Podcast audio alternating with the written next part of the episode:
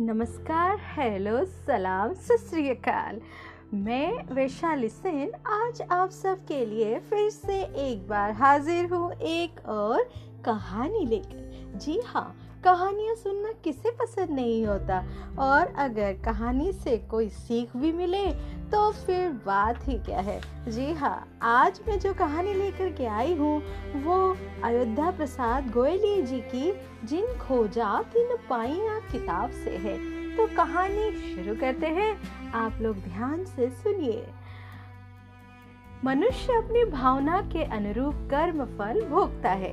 एक ही छुरी से डॉक्टर ऑपरेशन करता है और घातक कातिलाना हमला करता है। डॉक्टर के हाथ से मरीज़ मर जाता है, किंतु अकस्मात किसी के आ जाने से घातक आघात भी नहीं करने पाता और लोगों द्वारा पकड़ लिया जाता है। रोगी के मर जाने पर भी डॉक्टर निर्दोष समझा जाता है और घातक से जाहिरा आघात न होने पर भी वह दंडनीय होता है।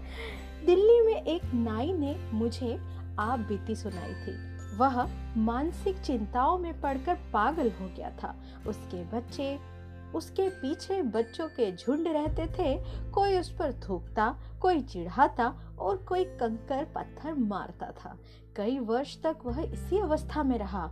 देव योग से बच्चे उसे छेड़ रहे थे कि एक ने मनोरंजन स्वरूप उसकी और पत्थर फेंका और उसके सिर में लगा। पत्थर के आघात से उसके सिर से रक्त बहने लगा और वह वेदना के कारण बेहोश हो गया। होश आने पर उसने अपने को और ही रूप में देखा। उसके सिर से गंदा रक्त निकल गया और वह अच्छा हो गया, लेकिन वह ईट मारने वाला प्रकट रूप में पागल का भला करने पर भी दोषी हुआ, क्योंकि उसके भाव हितेशी के न होकर हिंसक के थे।